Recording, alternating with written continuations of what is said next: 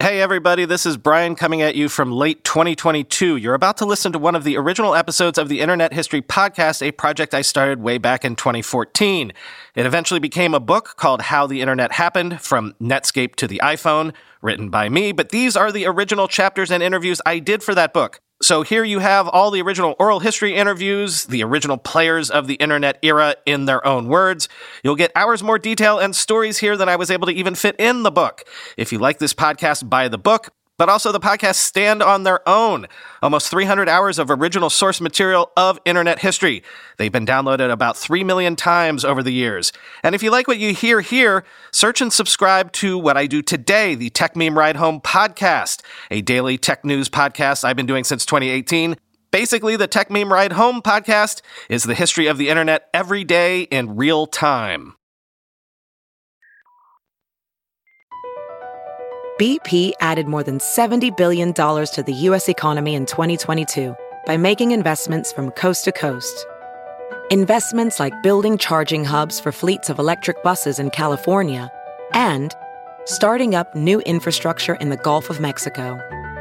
It's and, not or. See what doing both means for energy nationwide at bp.com slash investing in America.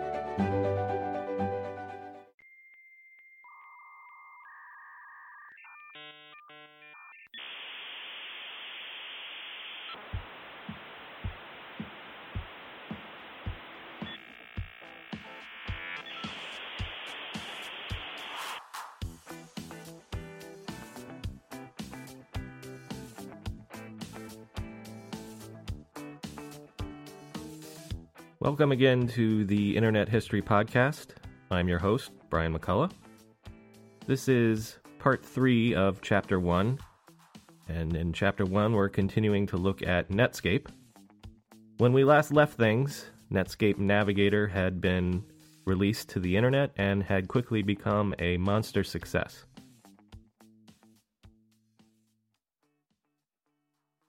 The young company had no intention of resting on its laurels, however and indeed, no sooner was Netscape 1.0 out the door than the company started work on version 2.0. Navigator 1.0 had quickly established itself as the gold standard for web browsing, but Marc Andreessen's vision was to keep the hits coming and make successive versions of Navigator the gold standard for just about everything else you wanted to do on the internet. Navigator 2.0 would include a full email client for the first time newsgroup readers, and FTP programs would follow. Just as importantly, Navigator 2.0 would support the new Java programming language, continuing Netscape's commitment to making the web a more dynamic medium. Netscape itself developed JavaScript to help build upon Java. And of course, Netscape allowed for third parties to write plugins that could be added to Navigator and make the browser even better. The product launches, the server software was released around the beginning of 1995, couldn't have come soon enough. It's a little known detail, but Netscape actually came dangerously close to running out of money at the end of 1994, the beginning of 1995. Jim Clark was scaling up the company for the big time, but he was also running the company somewhat lean. He was trying to hold on to every percentage of ownership equity that he could, but his money was running out. The company had burned through much of the $13 million that Clark and Kleiner Perkins had invested in the company thus far. There were, briefly, layoffs and some concern inside the company that they might burn through their remaining cash reserve. Fortunately, it was just at this moment that Jim Barksdale finally came on board as the CEO. At the beginning of 1995, Barksdale was introduced to the company by Clark, who told the assembled team members, quote, Jim is the CEO. He's the decision maker. If you disagree with him, go talk with him. Don't come to me. End quote. Barksdale brought offline, old school business acumen to Netscape, which the company sorely needed. Thanks to Navigator's wild success, Netscape was on track to do 3 million in revenue in the first quarter of 1995, but that clearly wasn't enough to stem the cash burn. One day early in his tenure, Barksdale sat down with Bill Kellinger, who ran the sales department. At that point, the entire sales team consisted of three overworked phone representatives. The three reps were handling more than a thousand calls a day. Netscape, the company of hotshot programmers and engineers, didn't really know from sales. When Kellinger showed Barksdale the sales call volume numbers, the new CEO was aghast. They were turning away customers for the simple reason that there weren't enough people to answer the phones. Barksdale said to Kellinger, quote, If I give you more people, how much more revenue can you do? Kellinger figured that if he had just three more people on the phones for a grand total of six, he might be able to triple Netscape's revenue. Again, Barksdale was shocked. Quote, You mean you can do $9 million in the second quarter? End quote. Kellinger got his extra phone reps. And in fact, second quarter sales reached nearly $12 million on account. Barksdale also helped land a new investment round that bought Netscape some more time. The new $17 million investment round included Knight Ridder, Hearst, the Times Mirror Company, and the cable company TCI, and valued the company at about $150 million. Netscape was firmly on the finance world's map all of a sudden, and with good reason. Navigator and all the attendant server software soon started bringing in serious money. Sales in the first quarter of 1995 were 5 million. As we've seen, second quarter revenue more than doubled to 12 million. The kinda sorta free strategy backed up by official licenses was paying off. Greg Sands, the marketing guy, said, quote, Sometimes companies would call and say, Hey, I just realized I've got a thousand people who are using this product. End quote. They would pay up just to make sure they were in compliance. And the growing revenue that this provided turned the hiring spigot back on. The company's headcount would reach more than 250 by the summer of 1995. It would double that number by the end of 1995. Meanwhile, Barksdale was also helping Clark fend off some of the renewed legal threats from the University of Illinois and Spyglass. All of the buzz Navigator was generating only rubbed salt into their wounds as they saw Navigator steal market share from Mosaic. The threatening legal letters increased in severity. Word filtered back to Clark that Spyglass salespeople were possibly openly badmouthing Netscape to potential clients claiming Netscape was peddling stolen intellectual property. Clark met with Spyglass's CEO, Doug Colbeth, and continued to plead Netscape's innocence. Privately, Clark was dismissive of Spyglass for seeming to believe that the original source code and the license from the University of Illinois was the valuable part of the equation. Had Clark believed that, he could have pursued a license from the very beginning and built his browser around the Mosaic code. But Clark had always believed that it was the people, the Andreessens and the Binas and the other engineers from the NCSA, that were the truly valuable business assets. And he already had them. Had Colbeth been smart, said Clark, quote, he would have recruited at least some of the members of the Mosaic team before me. Netscape never would have happened if he had. End quote. The various legal issues were eventually settled out of court. Netscape reportedly agreed to pay the University of Illinois 2.2 million in damages, with an additional payment of 1.4 million depending on future business deals. The university split the money with Spyglass, and the parties agreed that Netscape could continue to distribute its browser without a license from either the university or Spyglass. Netscape had offered to pay with shares of the company in lieu of cash, but this was rebuffed. This refusal would cost the University of Illinois tens of millions of dollars when Netscape eventually IPO'd. And by the way, an IPO was definitely coming. It was coming in no small measure because of something Spyglass did that pushed speedy Netscape into overdrive. In mid May 1995, Spyglass filed for an IPO of its own.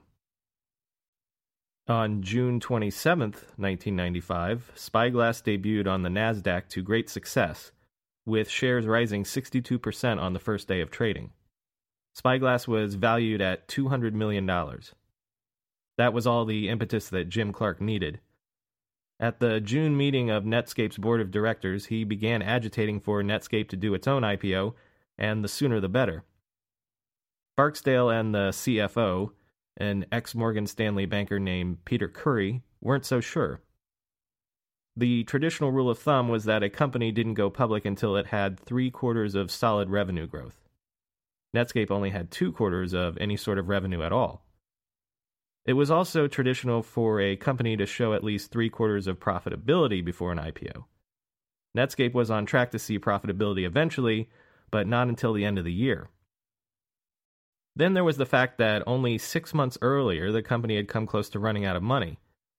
And then there was the fact, the small fact, that the company wasn't even a year and a half old at that point.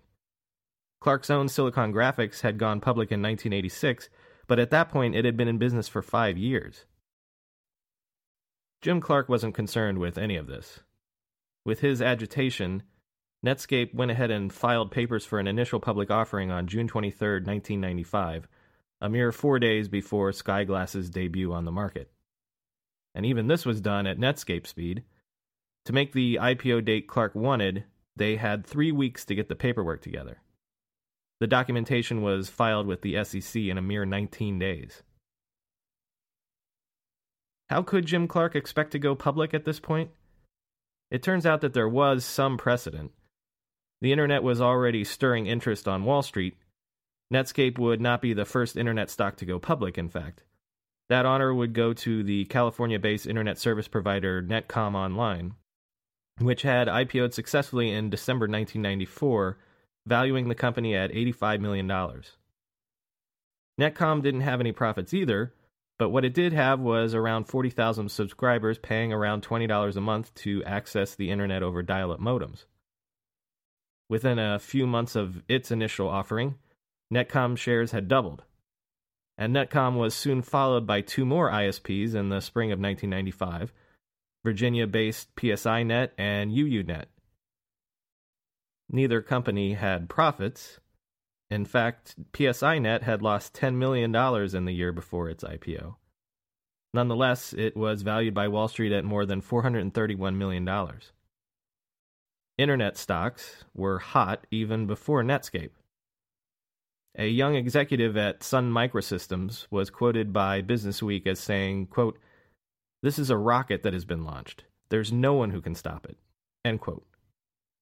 That quote was from Eric Schmidt, by the way, who would one day know something about rocketing internet stocks. Netscape did not have subscribers, of course, but it did have 60% market share in a young software market that seemingly had nothing but hyperbolic growth in its future. By the end of May 1995, more than 5 million copies of Navigator had been downloaded. A user base of that size had to have some market value. And at the time, software companies were the darlings of Wall Street. Software is a high margin business.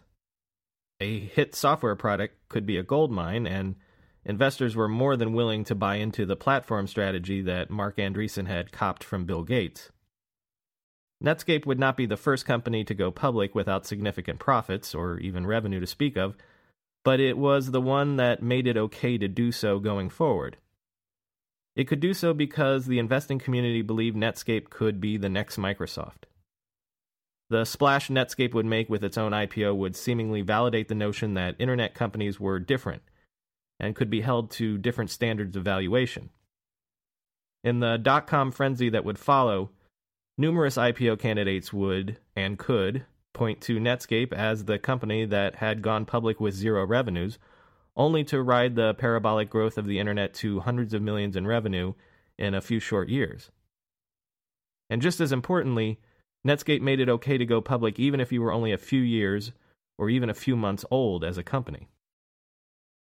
Frank Quattrone, a Morgan Stanley banker who we'll hear plenty more about in later chapters, helped take Netscape public.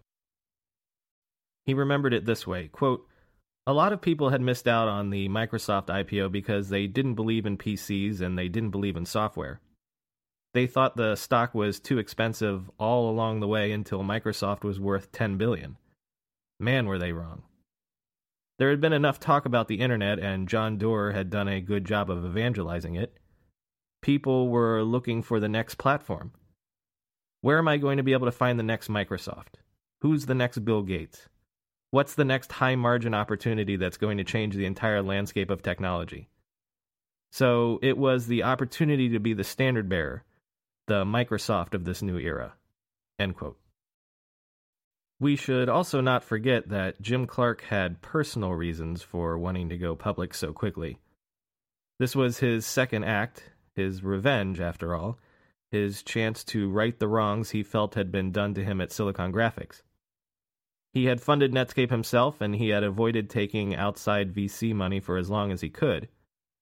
When he finally took money from Kleiner Perkins, he had driven a hard bargain.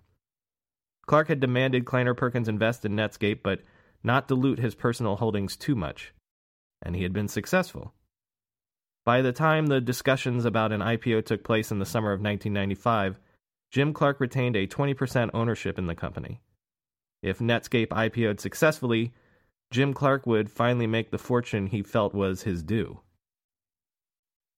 Every IPO is preceded by what is called a roadshow, where the principals in the firm go around the country pitching their company as an investment to stock analysts, investors, mutual funds, pension funds, and the like. Netscape's roadshow was like the world tour of a young pop star or teen idol. In New York, people were turned away when a 500 person ballroom was filled to capacity. Netscape's chief financial officer recalled that, quote, when we went from city to city, instead of meeting with three or four analysts in a given institutional investment firm, we'd have 50 or 75. And it wasn't all people who were going to buy the stock. They wanted to know about the internet. Many of the questions we got had more to do with the internet as a cultural phenomenon. A lot of the excitement centered around the story of the company itself. Again, Andreessen was the poster boy, Clark was the business legend, Doerr was the investing legend, and Barksdale was the proven executive and guru. The ex Apple man, Mike Homer, was in charge of milking the IPO for PR purposes.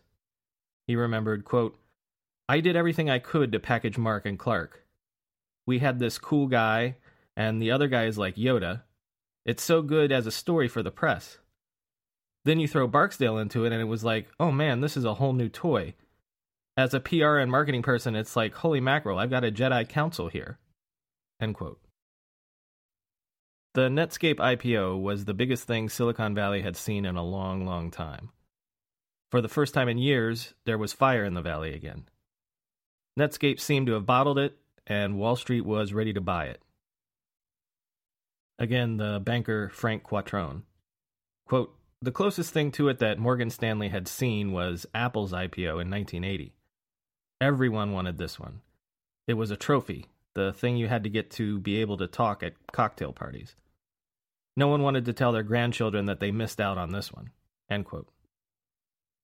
Netscape had originally planned to sell 3.5 million shares of stock.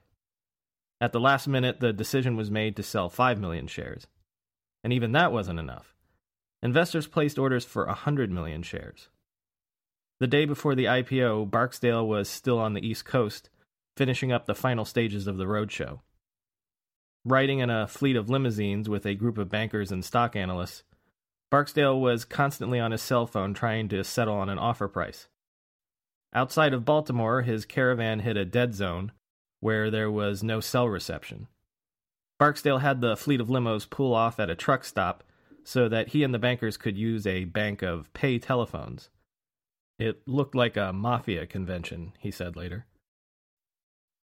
The morning of the IPO, Barksdale had given strict instructions that Netscape employees should not discuss the stock price and should instead keep working like it was business as usual.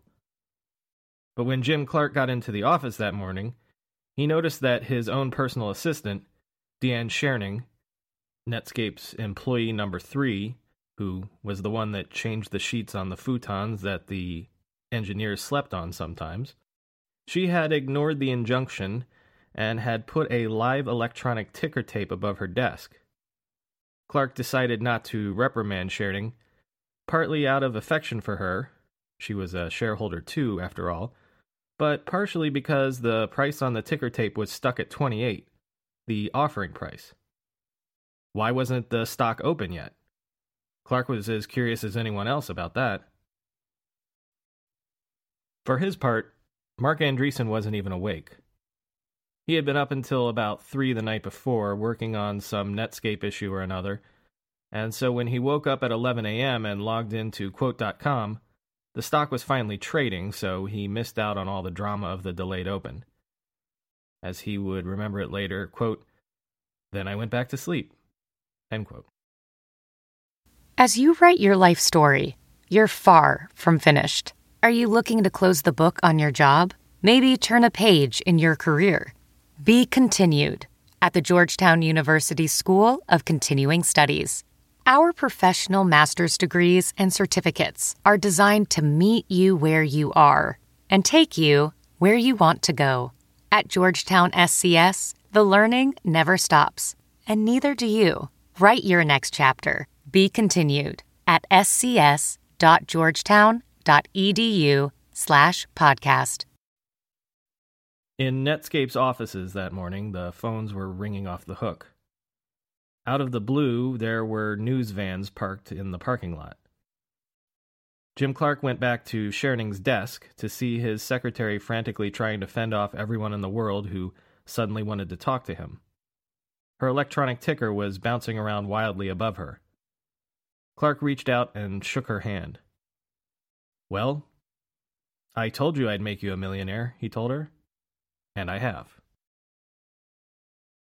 Netscape was Jim Clark's billion dollar company number two. His secretary was a millionaire, thanks to her stock options. We've already mentioned that Andreessen was suddenly worth 58 million. Jim Clark's holdings were 663 million. And Jim Barksdale did fine as well. During the original efforts to bring him on board, Clark had awarded Barksdale several million shares of his own, which were now worth about 250 million. And remember the original NCSA team and how they had been wooed by Clark with 100,000 shares each? Those 100,000 shares were now worth close to $6 million. In fact, they would be worth 17 million in just a few months' time. And all this had happened in the space of 2 years, not in the 5 years that Clark had originally estimated back at the University Inn in Illinois so much of the phenomenon of the Netscape moment, as the excitement around the IPO would come to be called, focused on that sudden immense wealth. It wasn't just the bigwigs who were getting rich, it was the engineers, the secretaries. In his rush to go big and hire big, Jim Clark had been generous with everyone he wanted to recruit. The stock option as recruiting tool gain currency with the very first internet company.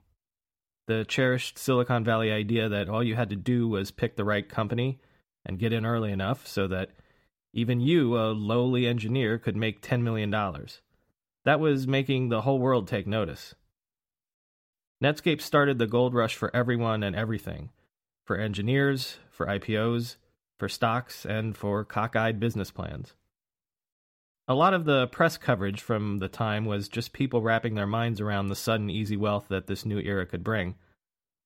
In the Time magazine article from the issue with the barefoot Marc Andreessen on the cover, the reporter took time up front to provide a basic primer on what was happening.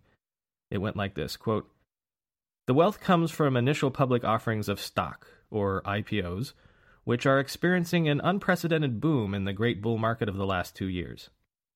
More capital was raised in IPOs by emerging high tech firms in 1995, $8.4 billion, than in any other year in U.S. history. And when an IPO is successful, the people who already hold shares in the company make out well, sometimes very well, sometimes unbelievably well. It was also the sheer speed of events that blew people's minds. It had taken 12 years before you could begin to talk about all the millionaires that Microsoft had minted, beyond Gates, Allen, and Ballmer, the founders and executives, in other words. Netscape had done it in 15 months. Again, you just had to pick the right startup and get in early. If you chose wisely, you didn't even have to stay there that long. You might have to work your ass off for a while, sure, but Netscape taught people lightning could strike after only a couple years or even a few months. Wall Street and Silicon Valley had learned valuable lessons as well. The web and the internet in general, they were a wild west, a land grab, as we've said.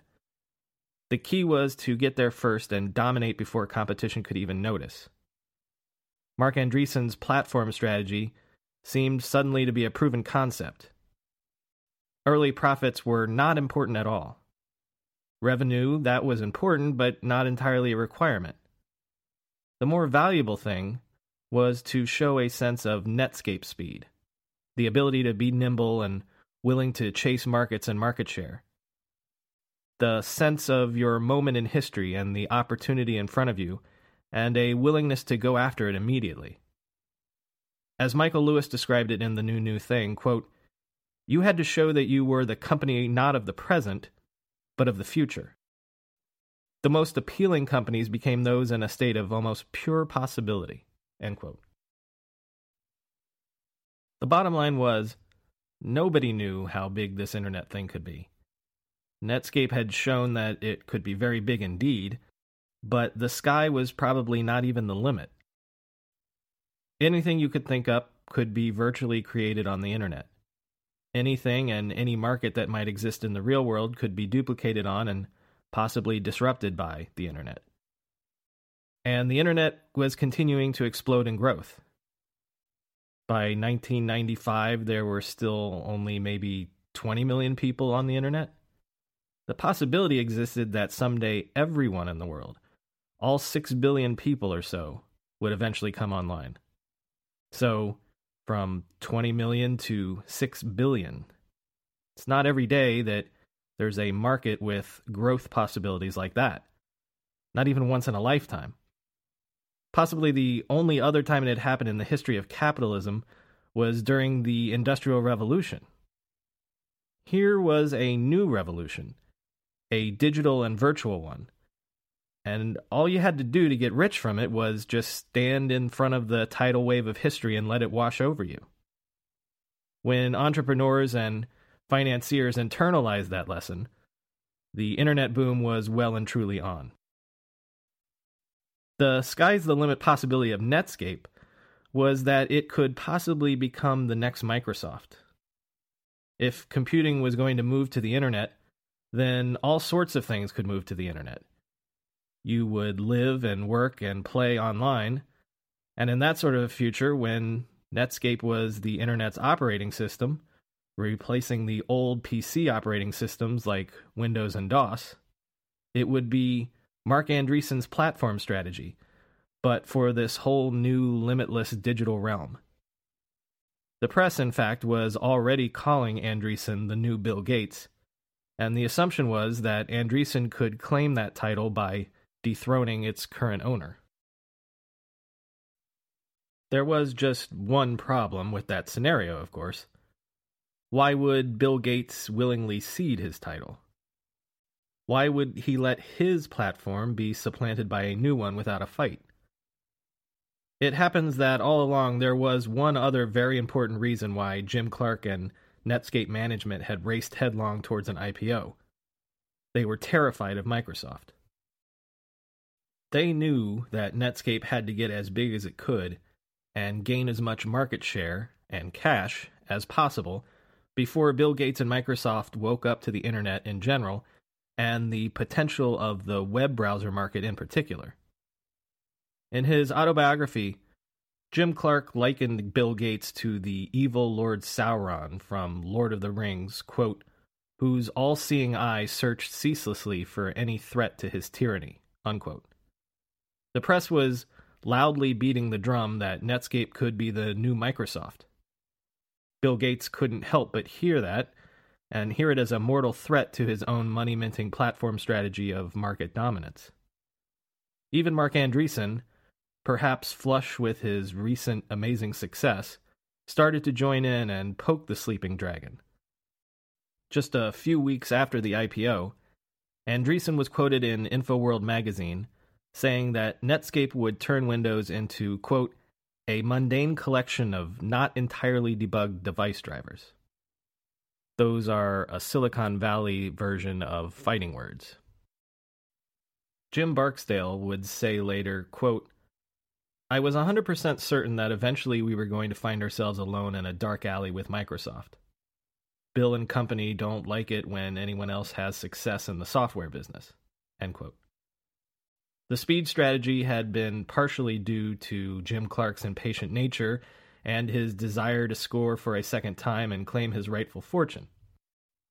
It had partially been a race to leapfrog Spyglass and the commercialization of the original Mosaic code. But just as importantly, getting big fast had been a strategy for claiming a market right from under Bill Gates' nose. Gates would certainly be aware of it someday, and when he was, would want to claim that market for himself. So the mountain of cash that Netscape had raised in the IPO would be quickly put to use to arm the company for the inevitable clash with Microsoft. Again, CEO Barksdale, quote, The more rapidly we got out there and the faster we moved, the further we could put ourselves ahead of this behemoth that was going to try crushing us underfoot. End quote. They made it by the skin of their teeth. The first Microsoft web browser, which would eventually be called Internet Explorer, was released on August 16, 1995. Internet Explorer was based on the original Mosaic code, licensed, of course, from Spyglass. The corporate battle that would become known as the Browser Wars was joined exactly one week to the day after Netscape's IPO. We'll have to leave the browser wars themselves for chapter 2. But uh, to end this chapter, let's take a look at a funny little aside involving Jim Clark. By the time the browser wars got underway in earnest, Clark was already on his way out the door at Netscape. By early 1996, Clark was holding meetings, beginning the process of forming his new startup which would initially be called Healthscape. It would later be renamed Healtheon, and it is today known as WebMD. When Healtheon IPO'd successfully in 1998, it would be Jim Clark's billion dollar company number three. More than enough revenge, I would think, for all the wrongs that had been done to him at Silicon Graphics all those years ago.